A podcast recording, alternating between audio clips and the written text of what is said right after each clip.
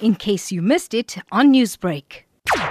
This year's theme for World Immunization Week is that vaccines are bringing us closer together. And it's a well timed theme in the context of the COVID pandemic, which is keeping us apart. So it's a theme that juxtaposes with the impact of the COVID pandemic. The message that the World Health Organization wants to send across the world is that if we vaccinate, we have the potential to seeing our lives return to normal because vaccines can overcome the impact of the pandemic and allow us to assume some sort of normality to our lives. Speaking about normality, there have been a lot of talks when it comes to herd immunity. Why is immunization important and how does it contribute to herd immunity? We have estimated that in South Africa, for the COVID 19 virus, we would need to vaccinate more than 40 million people to achieve herd immunity. herd immunity is critically important, not just for the protection of those who are vaccinated, but for the protection of vulnerable populations who may not be vaccinated. So one thinks of babies, one thinks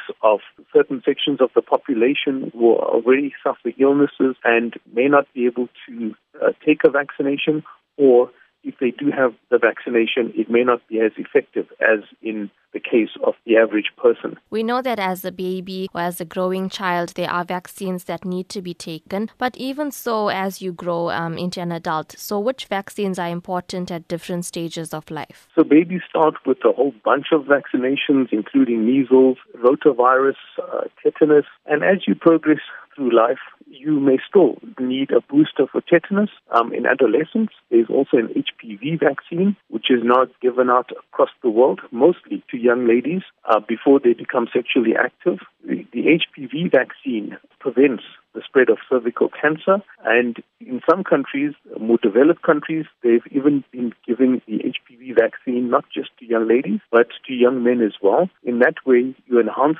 protection across both genders, and it also offers some protection even to young men in terms of penile cancers, anal cancers, and certain cancers that they may contract.